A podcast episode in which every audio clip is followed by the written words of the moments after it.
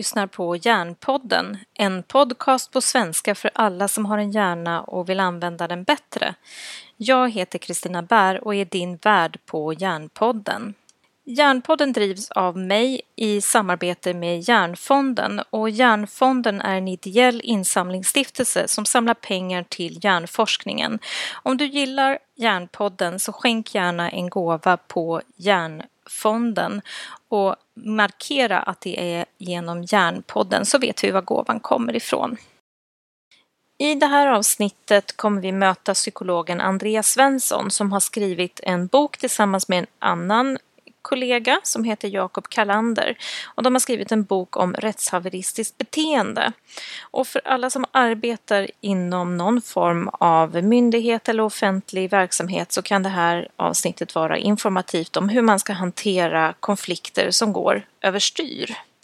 Jag har fått en fråga om just det här problemet av några lyssnare och därför var det särskilt intressant att få intervjua Andreas.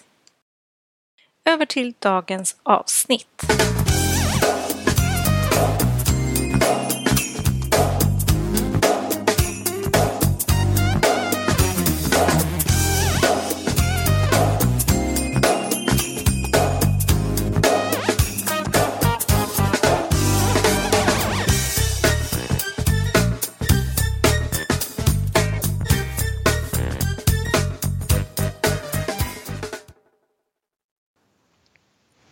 Välkommen till Hjärnpodden. Idag ska jag prata med en psykolog som heter Andreas Svensson och vi ska prata om någonting så spännande som rättshaverister.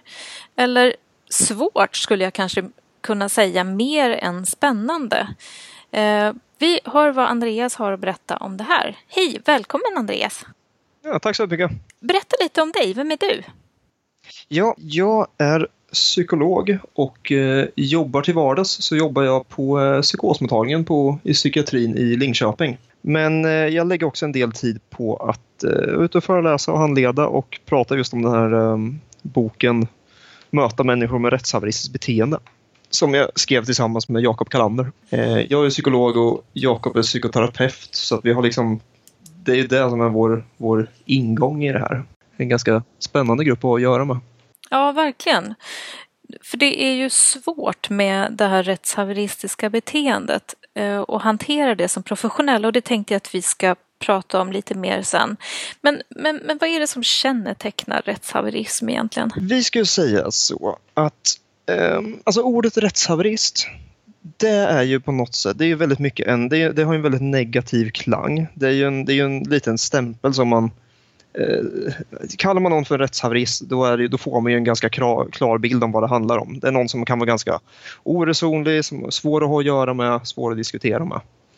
Um, och det, det, är ju en, det är ju inte en, det är lite sånt vi får förhålla oss i uh, när vi har föreläsningar också. Uh, och vi ger speciellt rådet att aldrig använda ordet rättshaverist i diskussion med en rättshaverist. För då är det inte framåt. Eh, vad jag och Jakob, eh, vår tes som vi har drivit lite, vi vill hellre se det här som, istället för att säga att rättshaverist på något sätt sammanfattar en person och att det är, det är, så här någon är, så talar vi mer om ett rättshaveristiskt beteende. Mm. Och då talar vi alltså ett, ett, ett mönster, av, um, mönster av beteenden, olika sätt som man kommunicerar med andra, kanske speciellt sätt att uh, se på världen och vad, vad, ja, se på andra människor och sin egen, sin egen plats i samhället egentligen. Uh, och mycket av vår tes uh, ligger på att rättshaveristiskt beteende är ett uttryck för eh, psykisk ohälsa eller psykiskt lidande. Eh, och det är inte riktigt det, man, det första man tänker på när man tänker just rättshaverister, att det här är några människor som lider, utan det är oftast att det man känner igen dem på är att de skapar oftast ganska mycket lidande för andra också. Ehm, och det är där vi ser att problemet där ligger. Alltså de, de, de lider väldigt mycket Eh, och det här smetas ju ut på omgivningen. Det drabbar anhöriga, det drabbar, eh, det drabbar personal och eh, det drabbar de som kommer i kontakt med dem och liksom, som, som är med i de processerna som de här personerna driver. Eh, men vi, vi, tänker mer, vi tänker mer, inte som att det är en personstämpel, utan mer en, ett, ett mönster av beteenden som man förhoppningsvis kan jobba med.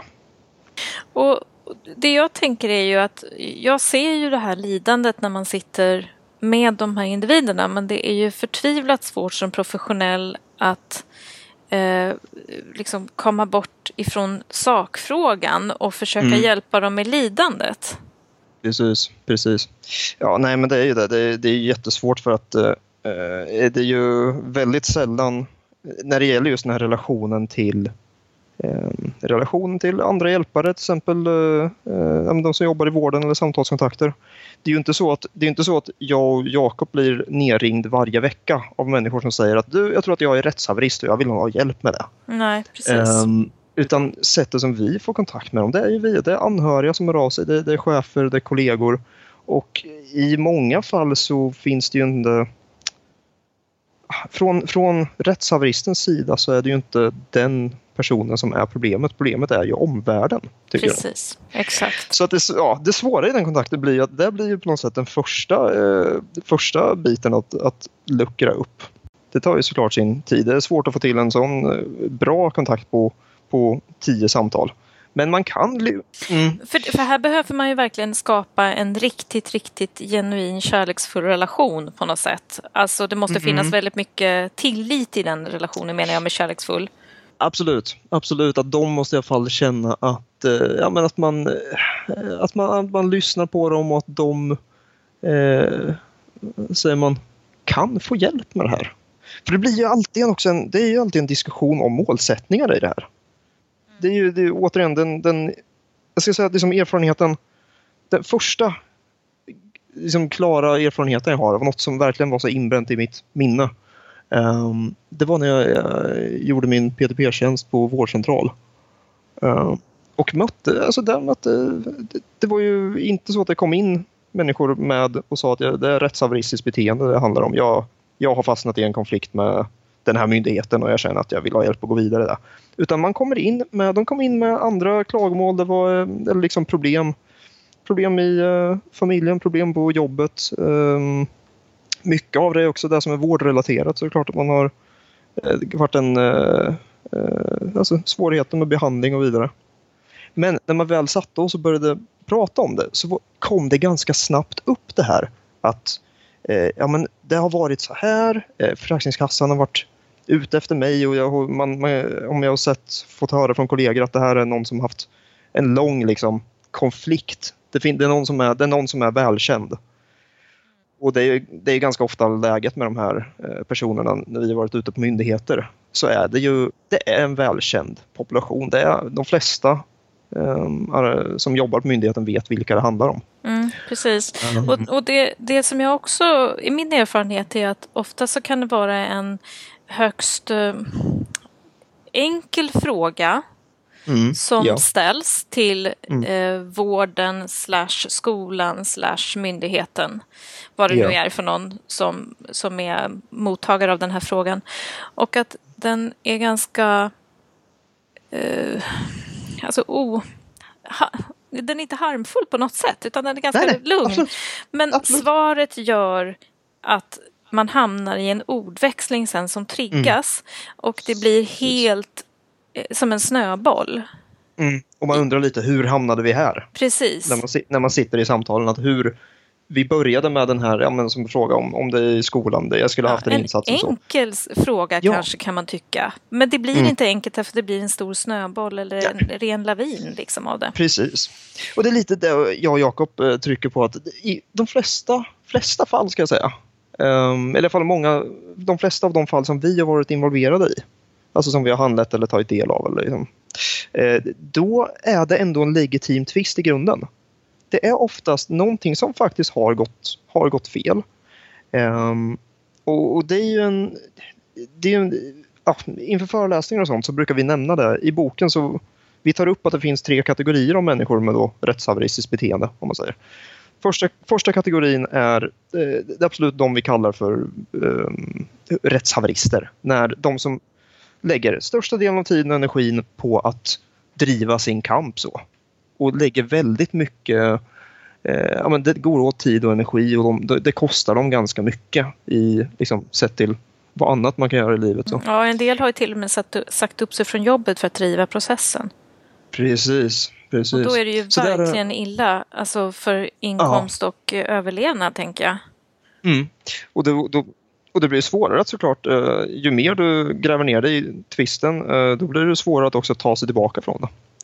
Så det är en bit. Så vi har dem, vi har ungefär som, ungefär som vi klassar eh, eh, orkaner här så har vi ju någon klass för klass 1 som är okay, rättshaverister som vi alla är, vi, vi, är ganska överens, vi får en ganska klar bild om vad det handlar om. Sen största, alltså majoriteten är ett rättshaveristiskt beteende. Och då menar vi människor som uppvisar det här beteendemönstret i specifika situationer eller i särskilda sammanhang. Och där kan vi ju alla hamna. Ja, det, det är ändå ett utslag av ganska funktionella beteenden det här. Mm. Ja, och där, där, går det, mm, där går det ihop med den tredje kategorin mm. som är människor som eh, alltså adekvat reagerar på någonting som inte eh, är bra eller som framför kritik eller feedback. Så. Mm. Eller det inte är rättvist. Ja precis, mm. precis. och att, att, påvisa det, det är, ju, det är ju en skyldighet och en rättighet vi har. Det är ja. inget som ska ändras. Det är jättebra att vi har den ja, men nära kontakten med myndigheter som vi har i Sverige och att man kan ändå ha ganska eh, hyfsat kort avstånd till, till myndighetspersoner och att kunna framföra tankar. Men det är ju det här, det svåra blir det är när man går från när det går från kategori 3 till 2 till 1. Um, det, det är ju där den svåra biten blir. För att det, är det, det samma har, personer som gör den här resan eller är det någonting som man har medfött? Liksom? Eh, precis, jag skulle säga att det är nog um, om, om vi alla eh, tänker att vi är vi kan ju alla framföra kritik, vi kan alla framföra eh, feedback på sånt som går fel eller som vi tycker är orättvist. Och det är ju bra och det är riktigt. Sen kan vi till exempel, eh, som jag sa innan, det här att rättshaveriska beteendet är ju ändå en, det är ändå, det är en funktionellt beteende att till exempel klaga om jag, jag får en felaktig mobilräkning och nej, den här, eh, jag betalade visst den här i tid och, och så kanske jag ringer, jag kanske ringer kundsupporten och sen eh, så får jag ett bra svar där mm. och så mm. kanske jag får upprättelse. Mm. Och det är ju, det är väl skulle jag säga, ett funktionellt utfall av en uppfattad orättvisa från min håll som inte, hoppas jag, orsakar för mycket lidande för eh, då kundtjänstpersonen. Mm. Som, ja, som jag får, ja, precis. Så det är ganska, då kan man ändå stå på sig lite. Men det är just det som utmärker rättshaveristerna blir att den här eh, energin eller, eller vad säger man, engagemanget som man lägger i att få till den här upprättelsen, när det blir oproportionerligt.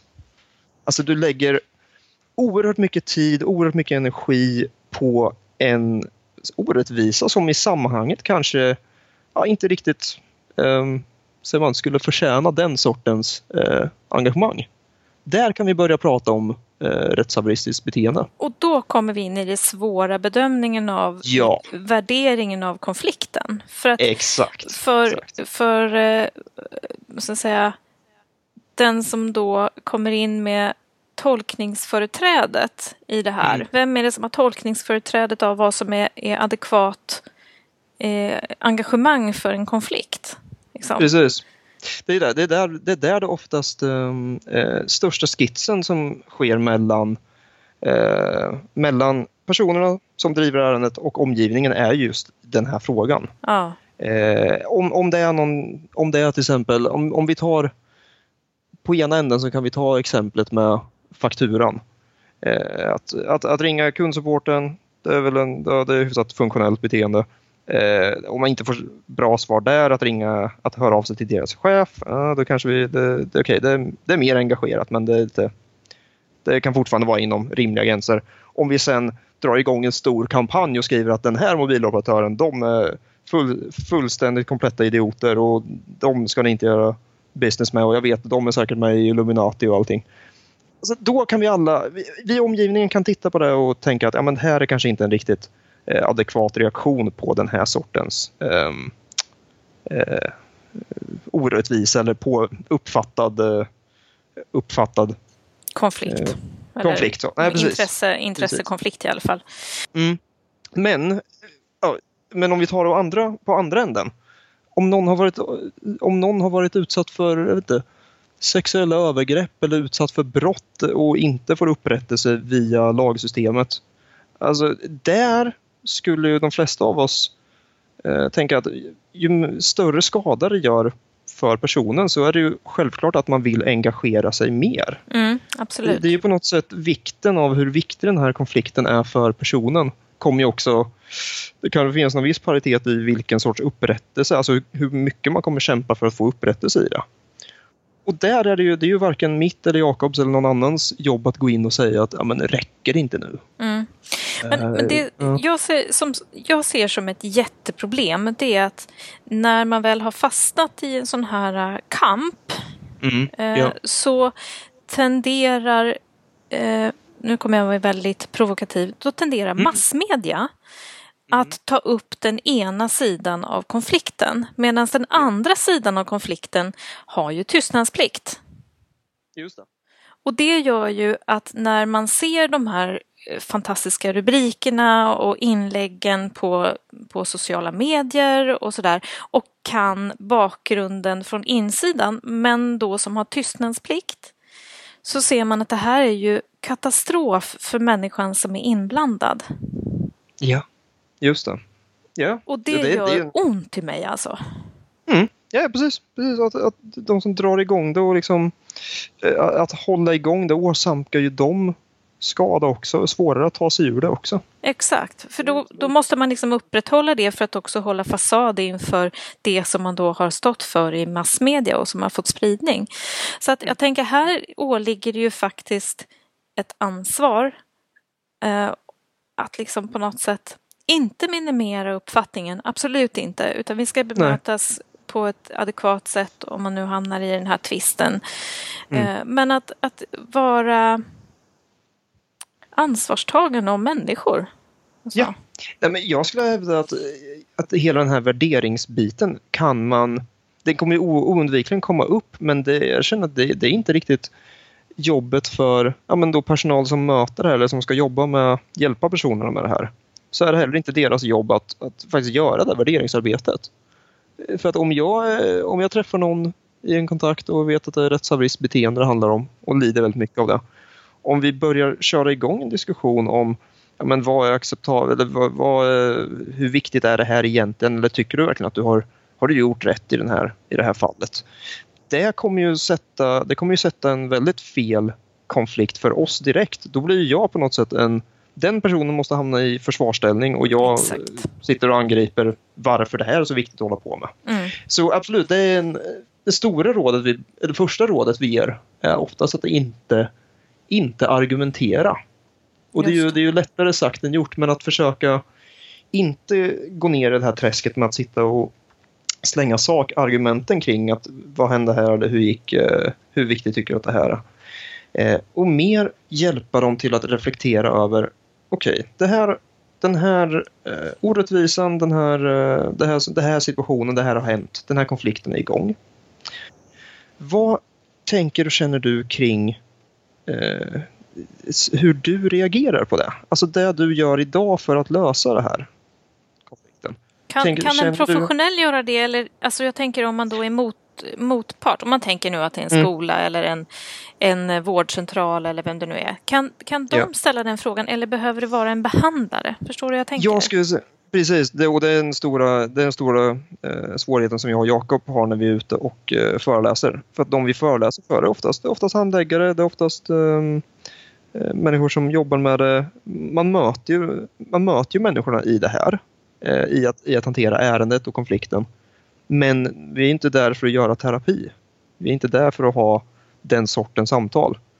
Eh, och då blir det, nej det är där jag tänker att det är inte nödvändigtvis handläggarnas roll att eh, driva den konversationen just. Nej, precis. Eh, men att kanske börja väcka, på något sätt kan man börja väcka eh, tankarna, den här självreflekterande processen över Eh, du, är med, du är med i den här konflikten och du har mejlat oss 20-30 gånger idag kring det här. Hur eh, kan man, kan man börja föra en diskussion kring, eh, för det oss vidare i i tvisten. Om det inte är så, så borde man, behöver man också uppmuntra dem till att försöka kanske föreslå, och det här ska vi göra väldigt, väldigt försiktigt, att om det, om det finns en annan konflikt som de behöver ta tag i det här, eller någon mer de skulle kunna prata med. Mm. Det, det som jag tänker, ni, i boken så eh, hade ni ett väldigt fint exempel på eh, till exempel en skola som hade eh, därför en föräldragrupp, det är säkert ett fiktivt eh, exempel, men i alla fall, mm, det var ett ja. väldigt bra exempel. Eh, mm. Att man som föräldragrupp hade bett om att få ha eh, en filmning online så att man som förälder kunde se vad som pågår i skolan från jobbet.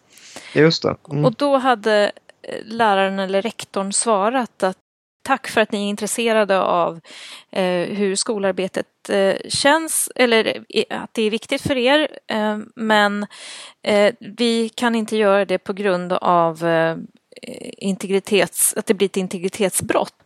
Mm. Du vet? Ja, precis. Precis. Och, och det tänker jag har faktiskt varit någonting som varit en framgångsfaktor i de ärenden som jag själv varit inblandad i. Mm. Att man på något ja. sätt också kan faktiskt gå till de lagar och förordningar som vi är skyldiga att företräda. Och det är Precis. vi ju så många gånger när vi jobbar inom vården eller jobbar inom skolan eller jobbar inom offentlig sektor eller socialtjänst eller vad vi nu gör för någonting. Mm. Då, då lyder vi under väldigt mycket riktlinjer som inte är förhandlingsbara. Ja, precis. precis. Eh, till exempel tystnadsplikten, den är ju fantastisk för att många gånger om det är en konflikt på en skola till exempel så kan det ju vara så att vissa föräldrar kräver insyn i ett annat barns eh, liv eller eh, vilka omständigheter det barnet har och sådär. Och det ju, får man ju inte berätta. Nej, och då är det precis. väldigt bra tycker jag att man kan hänvisa till det. Men vet du, jag har sekretess gentemot alla barn här. Mm. Eh, ehm, Precis, det är, det är en, en, viktig bit i det här. Det, det är oftast där som vi, ehm, eh, konflikten vi får se är oftast att de här personerna kommer med krav som inte är förenliga med liksom, evidens, beprövad erfarenhet, lagstiftning eller, eller till och med sunt förnuft i vissa fall. Um, att de, man ställer krav på sånt som ligger utanför regelverken. Och då är det, precis som du säger, då är det ju jättebra att kunna lyfta upp det här att nej, men ni, ni säger så här och det kan vi faktiskt inte följa. Lagen säger så här. Just det.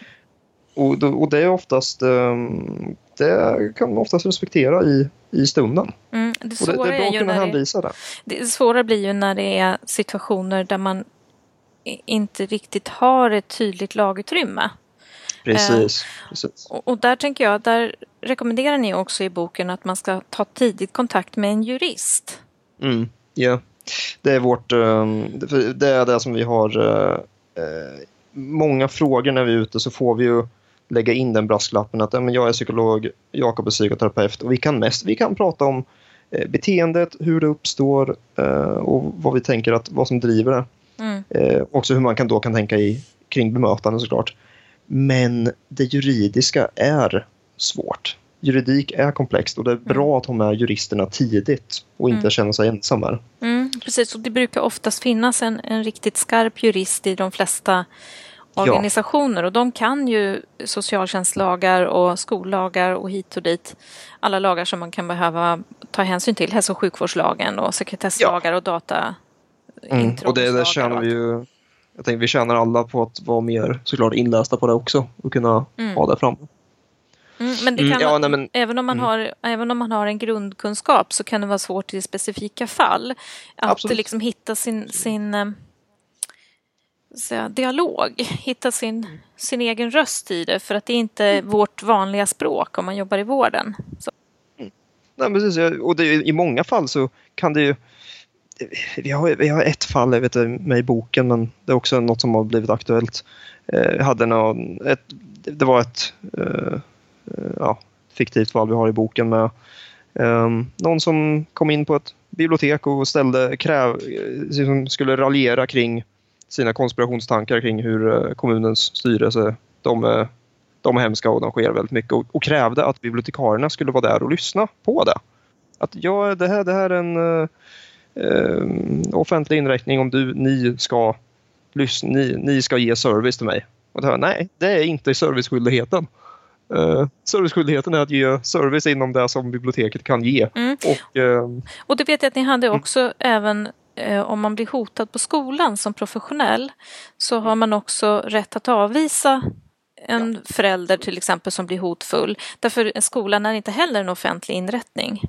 Nej, nej absolut. Och det den tryggheten tror jag många som arbetar i människovårdande yrken skulle behöva känna att man har med mm. sig. Sen ska man naturligtvis yeah. försöka vara tillmötesgående tycker jag. Men, men de mm. gånger där man verkligen känner sig hotad så har man faktiskt rätt att, att liksom sätta sig själv och sin personal och sina eh, vårdta vårdtagare liksom i säkerhet.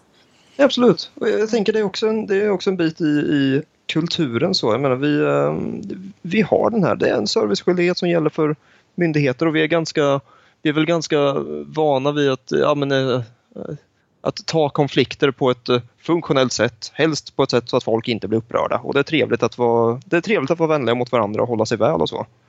Eh, men det, när de här kraven ställs som är eh, när, när det ställs orimliga krav så finns det också det, det är faktiskt ingen, ingen skyldighet att behöva ta det eller att vara service-minded hela tiden utan det har sin, det har sin gräns också. Och det är bra, bra att ha med sig den, den tryggheten mm. som du säger. Ja, precis. Ehm, jag vet också att i, i boken så har ni gjort en faktaruta som jämför psykopati och rättshaveristiskt beteende. Mm. Ehm, och den kan jag rekommendera för alla som jobbar eh, i offentlig sektor eller i på något sätt med andra människor och skulle kunna komma i kontakt med någon som har rättshaveristiskt beteende. För att jag tycker att den är väldigt tydlig. Om man bara tittar på vad, vilka, vilka saker som en vad som ligger i, i liksom världsbilden. När, ja, man, när man har det. Att man liksom inte är eh, eh, man är egentligen inte ute efter att skada någon utan man vill bara ha rätt i sak. Mm, ja, precis. och man vet att man vet bättre än alla andra. Mm. Det, det, är liksom inte en fråga för själva rättshaveristen om man säger. Utan... Nej. Nej men precis, det är, ju, det är ju just en bit när vi går igenom vad är det som kännetecknar rättshaveristerna och hur skiljer de sig mot andra kategorier.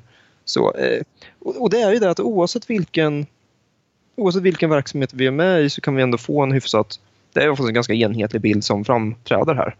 Och speciellt där du säger den biten om, om psykopati, alltså psykopater som vi, som vi tänker om dem kring, eh, ja men som, som vi känner dem från film och tv och hur det har nu eh, forskats på det. Även om diagnosen inte används så mycket så finns ju ändå den begreppet finns ju.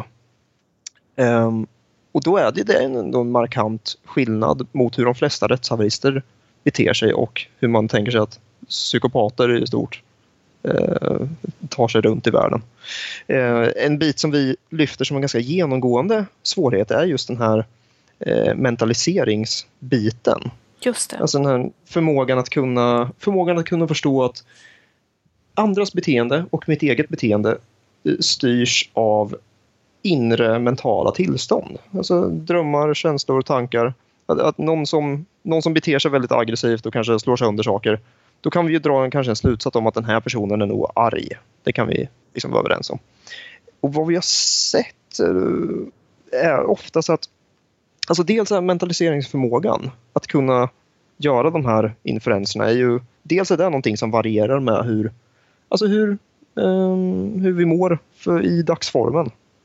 Och också, även att det sätts någon, man tänker väl att det sätts en baseline av mentaliseringsförmåga sätts mycket av eh, uppväxten och hur liksom, emotionellt responsiva föräldrarna har varit och, och så vidare.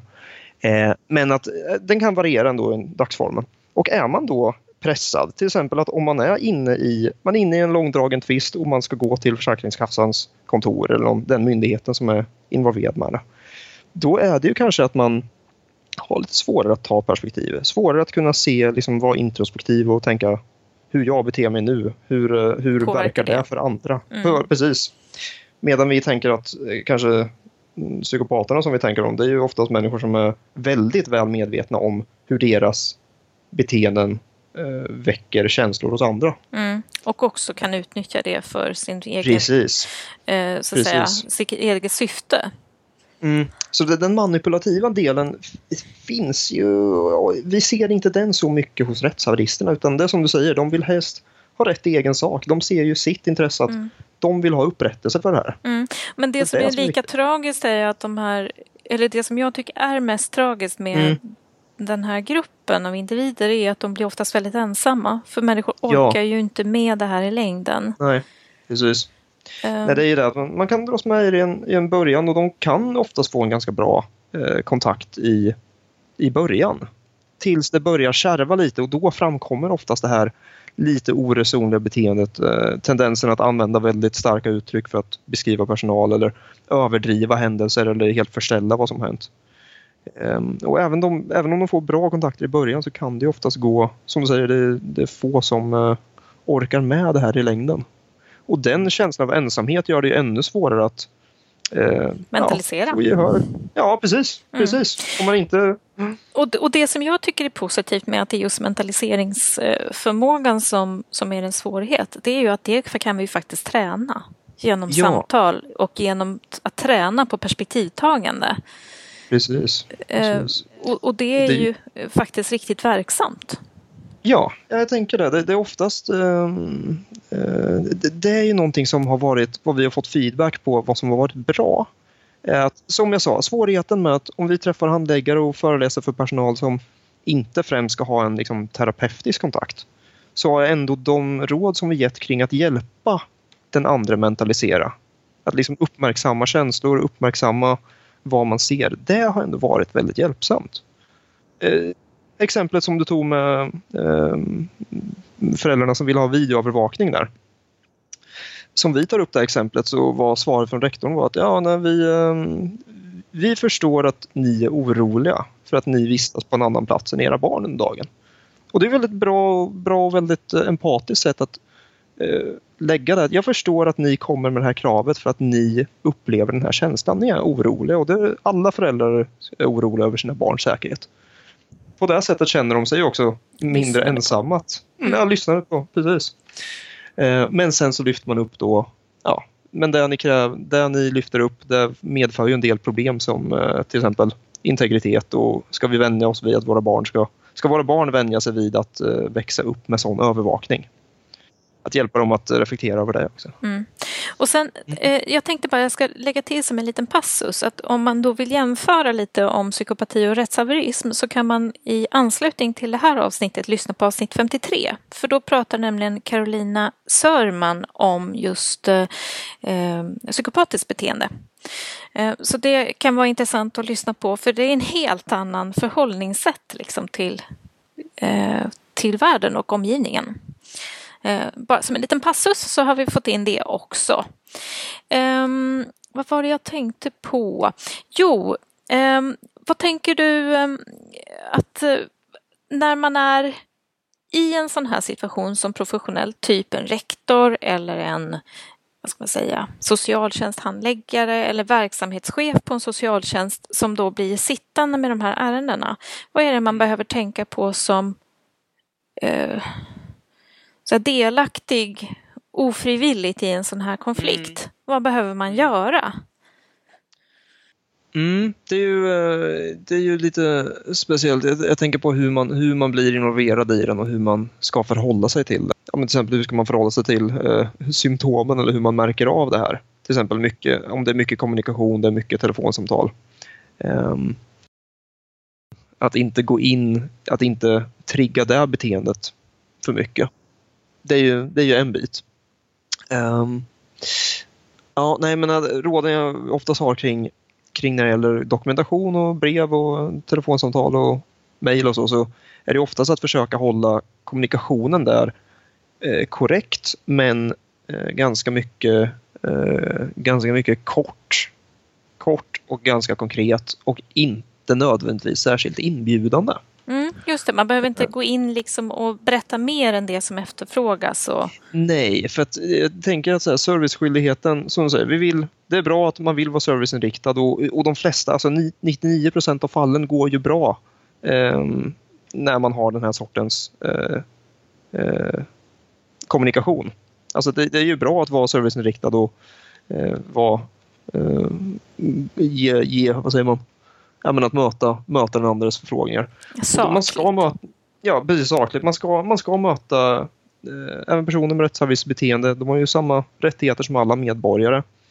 Men serviceskyldigheten innebär ju inte att man nödvändigtvis behöver inbjuda till fler frågor utan svara på det som, svara på det som efterfrågas. Och eh, kommer det upprepade förfrågningar om samma sak, vilket det oftast gör, så är det helt okej att eh, hänvisa till tidigare information. Mm, just det. Det, här, det här blir inte nödvändigtvis liksom ett, det är inte ett alliansbyggande eh, beteende så. Nej. Men det kanske inte är det som heller ska vara huvudfokus för till exempel en, en enhetschef. Utan då handlar det mer om att ja, hantera, hantera, kanske på ett sätt minimera hur mycket jobb man behöver lägga på det här om det, eh, om det är mycket upprepningar och det känns väldigt mycket ja, trögjobbat. Liksom. Mm, precis. Och sen för er som är nyfikna på um, Andreas bok här tillsammans med um, eh, Jakob så finns det en sån här liten tipslåda, eh, verktygslåda med massor av, av bra tips om förhållningssätt. Eh, och eh, jag tycker att just det här att, att få kunskap i att man inte behöver svara hela tiden. Man behöver inte svara på nivåhöjningen. Man kan svara väldigt kortfattat. Man kan, alltså, eh, men också sådana här vardagssaker. Vi tror att vi bygger relation genom att prata strunt, alltså vardagssituationer. Men det kanske inte är Mm. gångbart i de här fallen. Nej, utan i vissa fall så finns vi, vi många fallen vi tar upp att i vissa fall så finns det såklart funktion att bygga relation och så. Eh, Och att vara, men jag tänker att mycket av, mycket av bisatserna, mycket av de här grundlösa anklagelserna som bara oftast kommer med. Det har ingen, det ingen, om det inte är relevant för att lösa tvisten så är det ingenting man behöver bemöta. Nej, precis. vi, vi tänker att om, om någon skriver i ett mejl att du och din personal ni är, ni är som ett jävla gäng lägervakter. Det är ingenting som ni ens behöver bemöda sig med. att Det ska man inte gå in och säga att oh, jag, jag, det är inte min mening att ni ska få den upplevelsen. Utan, nej, men det kan man, det kan man före bortse från. Mm, precis. Ni använder ett uttryck som jag nog inte hittar i mitt minne men det är någonting med Mm. sval acceptans Ja, eller någonting sånt där. Eh, svalkande likgiltighet. Ja, precis. Eh, som jag, Jakob tycker om det. Mm, det är något vi tycker om, tycker om att använda. Eh, jag, jag tror det kommer från Henry Pallan som är en poet. Eh, ja, han, han, eh, det är en dikt som går, eh, en, en mor frågade mig om eh, hur, hur, varför undgår mina barns kärlek mig? Och jag gör allt för dem men jag får inget tillbaka. Och då sa någon annan att du behöver lite svalkande likgiltighet. Eh, nu, nu massakrerade jag såklart hela dikten, men eh, syftet blir väl det att det här går ihop med, speciellt går det ihop med lågaffektivt bemötande. Och det är lite så vi tycker att det kan vara ett, ett bra sätt att hantera det här för att eh, vår tes är att okej, om vi börjar med då att mentaliseringsförmågan kan vara eh, eh, sänkt. Människor vet inte alltid varför de beter sig som de gör. För att om man är i affekt och sitter och skriver till sin handläggare så kan det ju det kan ju skrivas tre eller fyra stycken om hur, alltså, när affekterna tar över, när man är arg, så skriver man oftast mycket och länge. Mm. Det kan fylla ut. Och att då, när man får det svaret, att inte gå in i den här känslan. Hålla sig lågaffektiv, att man ser den här känslan som kommer upp. Och i mail, då blir det ju svårt att liksom göra den här valideringen som vi kan göra, du och jag, om vi skulle sitta i samma rum. så. Att säga, nu ser jag att du är arg. Utan då, då förhåller man sig lite svalkande likgiltig. Att det här man låter förolämpningarna kommer, allt med starka känslouttrycken kommer och man förhåller sig till sakfrågan. Eh, då triggar man ju heller inte igång de känslorna när personen läser svaret igen. Nej, just det. Så det, är- den, det är en bra eh, att, att förhålla sig lite, vad säger man, i den svalkande likgiltigheten så då kanske det innebär att gå in i en lite mer, ja men det här är min roll som professionell i det här. Jag ger det här svaret utifrån min roll som eh, handläggare. Även att vi kanske ser att det här är en människa som är väldigt upprörd, som är uppenbart upprörd på mig och arg på mig, för annars skulle de inte skriva så här. Att låta det lite skölja över en eh, och, och göra, göra jobbet. Och sen kanske man kan spara den eh, relationsbyggande delen till om man då skulle få ett möte i, i, i person. så. Just det, och jag tänker också att om det är så att man är den här personen som ska hantera den här konflikten, då gör man nytta i att prata med någon eh, så att man verkligen kan hålla den här svalkande likgiltigheten. Alltså Ja. man behöver ha en, ett samtal med någon annan professionell för att man ska hålla sin bas. Absolut, och det är precis det viktiga, viktigaste jag skulle ge till um, de som, om man, om man jobbar på myndighet eller är involverad i den här sortens tvister, eh, att, att ha stöd från kollegor är jätteviktigt. Att ha känslan att veta att ens organisation är med eller att man inte sitter ensam i det. Mm. För att många gånger när vi är ute och handleder så hör vi oftast att människor, man kan sitta och ha en del lite skam och lite funderingar kring så här, ja men den här tvisten, jag var involverad i den. Är det jag, har jag gjort läget värre? Var det jag för att jag skrev det här mejlet eller för att jag tog det där telefonsamtalet? Det där mötet som gick helt åt pipan. Är det tack vare mig som läget nu har förvärrats? Um, och den, den vill vi föra fram att lite lätta den skulden för att de här, oftast är ju människorna väldigt välkända i de här sammanhangen. De är oftast arga på ganska många av, av kollegorna eller många, många ja, tjänstepersoner. Så. ja. Myndigheter, precis. Och lite av funktionen eh, som jag och Jakob tar upp i boken så nämner vi att vi tar upp flera, vi tar upp flera psykiatriska tillstånd som kan utmynna i rättshaveristiskt beteende. Till exempel vi tar upp, vi tar upp trauma och vi tar upp ehm, eh, neuropsykiatriska tillstånd och vi tar upp stress och oro och så. Lite av poängen i, att, i med att göra det, det är ju också att kunna visa det att ja, men, bemötande är viktigt men det är inte allt. Alltså det här beteendet skulle nog kanske ändå visat sig förr eller senare ändå. Mm, precis, och Det- man behöver det- inte det- bära den skulden. Men däremot så tänker jag att Nej. det finns en poäng då som en person som möter upp de här individerna att Mm. ändå få eh, mentalisera själva också. Ja, absolut. Vad tänker jag om den här? Vad, vad är det för känsla jag får när eh, jag, ser, eh, jag ser att på morgonen så är min mejlkorg, det är 17 nya mejl och jag kan räkna med att 14 av dem kanske är från en person. Eh, och vad, vilka, vad känner jag inför den här personen inför samtalet? Att kunna göra den, kolla på sig själv, att hur beter jag mig mot den här? Mm. Och också tänker jag också försöka föreställa sig just de här olika scenarierna då som, som du är inne Precis. på. Vad är det som egentligen ligger bakom det här? Har det med mig att göra alls?